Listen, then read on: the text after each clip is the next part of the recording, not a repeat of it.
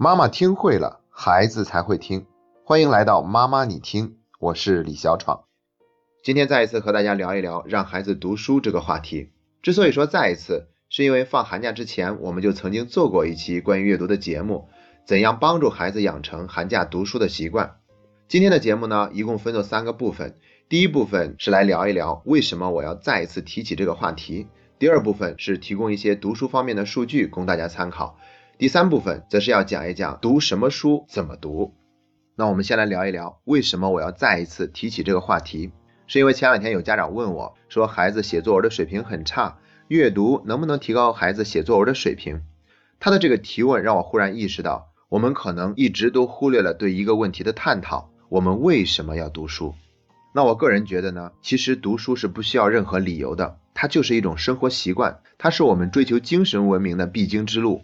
一旦需要有一个理由才能读书的时候，我觉得这就功利化了，而且目的性太强。所以我觉得只管去读书就好，可以从有兴趣的地方入手，一旦开始读就一定会有好处。但没有必要为了一个什么样的理由而去读书，抱着这样的目的去读书，一来会减少我们在读书过程中的乐趣，二来也会让我们很难养成爱读书的习惯。同时呢，读书不光是孩子所需要的，我们大人同样也需要。那作为家长，我们也要有意识的去培养自己读书的习惯。当我们不断的扩大自己的阅读量和阅读范围的时候，自然就是在给孩子做一个榜样，同时自己也会收获一份长足的进步。不是有这样一句话吗？要么旅行，要么读书，身体和心灵总有一个要在路上。所以我们要想让孩子读书的话，就请我们自己先读书开始吧。第二部分是给大家提供一些读书方面的数据，供大家参考。在网络上有很多的数据呢，都是以讹传讹，错的离谱。那我找了一组相对比较靠谱的数据。二零零一年，中国十八到七十周岁的国民人均纸质图书阅读量为四点三五本。到了二零一三年呢，我们国民人均纸质阅读量为四点七七本。到了二零一四年，这是我找到的最新的一个数据了，是四点五六本，比二零一三年还有所下降。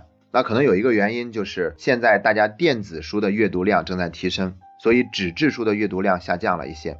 当然了，这个数据本身都是太低了。像韩国是十一本，法国是二十本，日本是四十本，以色列是六十四本。那分享完了上面这些数据，有哪些你是已经达到了平均水平以上的呢？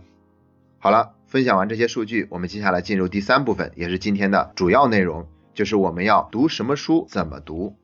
那在这里呢，我为大家提供一种读书的分类法，一共可以把书籍分为五个层次。第一个层次呢，叫做流行娱乐小说。这个层次的读书呢，从思想深度而言，属于幼稚型。我们很多人一开始读书都是这样的。因为水平不高，所以很难产生更高的追求，所以呢就很容易看这一类的书。像我们小时候，男的都看武侠小说，女的都看言情小说，越狗血越苦情，情节越离奇，我们就看得越开心，大概就是这个样子。比较郁闷的是，很多人连这个层次都没有达到，根本就不爱看书。而且中国的这种教育呢，它是应试教育，孩子们在高考之前都是要忙着学习的，往往都是上了大学以后才可以随便读书补上这一节课。读书的第二个层次是传统经典小说，从思维深度来判断，属于功利型。像在第一个层次的时候呢，是别人看什么书，我也看什么书，什么流行我就看什么。到了第二个层次呢，就不一样了，什么是经典我才看什么，什么书好我才看什么。毕竟经典它是经得起考验的，所以说这个层次的书籍呢，还是有一些门槛的，要不然的话就会觉得没意思，读不懂，还不如第一个层次的小说好看。属于这个层次的书籍呢，像中国的四大名著或者《牡丹亭》，国外的经典小说，比如《堂吉诃德》《乱世佳人》，这些都属于经典小说。接下来是读书的第三个层次，叫做史哲类。从思维深度来判断，它属于富人型。读书到这个层次的人呢，已经不仅仅满足于读一些小说、看一些故事，他们做事也不会注重短期的利益，而是看长远的发展和价值。所以说，读第三层次的书呢，是有助于构建一个人的价值观和世界观的。其实，大部分史书呢，还是有一些门槛的。但是，我们可以阅读那些白话版的、具有一定严肃性的那些书籍。其实，读历史就是非常好的借鉴前人经验的一个渠道。这也是读史书给我们带来的最大的价值。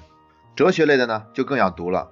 我们前两天刚刚推荐了给孩子看的哲学书，心理学上经常讲思维定式，思维定式是不讲道理的，而且我们经常自以为很有道理，但是学一学哲学，仅仅从逻辑的角度上，就会发现我们很多的信念是多么的不合适。所以学哲学看起来是最没用的，但实际上它是最有用的，因为它会构建一个人的整个的世界观。接下来是读书的第四个层次，思想类，从思维深度来判断，属于学者型。那我个人觉得呢，第三层和第四层之间并没有一个明确的区分，在第三个层次有了一定的积累，形成了一定的基础，然后进入第四个层次，把它完善，构建自己的思想体系。这个时候读的书籍就属于思想类的书籍。那我觉得像中国的四书、道德经，这些都是思想类的，他们直接针对于人性本身去探讨，我这一辈子究竟应该怎么活，我人生的意义究竟是什么？也可以说是为学日益，为道日损。前面三个层次都属于为学，而到了第四个层次呢，就开始是为道了，也可以说是开始了向内的探索。在二零一五年的时候，有人做了一个中美大学生阅读书目的调查。发现，在中国大学里面，被学生读的最多的书前十名，大部分都是文学类的作品，像《平凡的世界》啊、《盗墓笔记》啊、《神雕侠侣》啊这一类的，所以基本上是在第一个层次和第二个层次混。而美国大学里面借阅量达到前十名的书呢，基本上都是属于第四个层次的书籍。第五个层次叫做自我构建思想，这个阶段从思维深度上来判断，叫做自由型，也就是说，对内在的探索已经完成了。这样的人，如果他经商，就一定会发财；他如果为官，就一定会救国。达到这样的水平再去读书的时候呢，甭管读什么书，都是对自我思想体系的一个构建。那我们没有必要一下子就去追求第五层这么高的层次，但至少可以在前三个层次里面同时进行。也就是说，有意识的减少那些流行娱乐小说，多看一些传统经典小说，同时呢，开始涉猎一部分史哲类的作品。那像我们的线下读书会，半年的时间一共读四本书，前两本书籍呢就是家庭教育方面的工具书，相当于是读书的第二个层次。读到第三本就已经不是以家庭教育为主要目标了，但它还是算是一本工具书。等到第四本的时候呢，已经不谈家庭教育这回事儿了，而是学以为己，探讨如何活好我们自己的人生，这才是从根本上解决问题的必经之路。我们读的第四本书就相当于达到了读书的第四个层次。那说完了读什么，接下来再聊两句怎么读。关于怎么来读书，我觉得家长最关注的两个问题分别是读不懂和坚持不下来。那对于读不懂这个问题呢，我个人觉得真的没有必要追求读得懂。诗人陶渊明就说过：“好读书不求甚解，没有会意便欣然忘食。”连这样的大诗人，在读书的时候都不求一定读得懂。读完以后反复咀嚼一下，忽然有一天明白了，就会开心的忘了吃饭。所以非得要读懂才去读一本书，这也是一种功利性的表现，太刻意了。只管去读自己懂的那一部分就好，不懂的就先跳过去，或者存疑，或者找时间和别人讨论请教。那对于坚持不下来这个问题，应该怎么办呢？习惯的养成是需要花一点时间的，这个过程仅仅靠一个人的力量会显得有些孤单。有一句话是这样说的。一个人可能会走得很快，但是只有一群人在一起才会走得更远。我们可以借助团队的力量，相互督促、相互检视，好让读书的习惯更好、更快的养成。再就是一开始不要定太高的目标，像在读书会里面，我们只要求一天只读十五分钟，一周读五天就可以了。但是持续下来呢，很多人每天读书的时间都会远超十五分钟，甚至还会找来其他的辅助读物来同步阅读。要想让孩子能够爱上读书，我们家长需要自己以身作则，同时呢，也要注意读书的选择和方法，不光要多读书，还要读好书。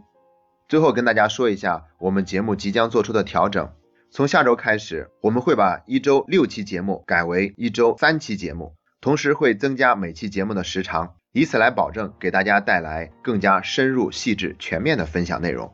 好了，今天的节目就到这里。这是妈妈你听陪你走过的第八十二天。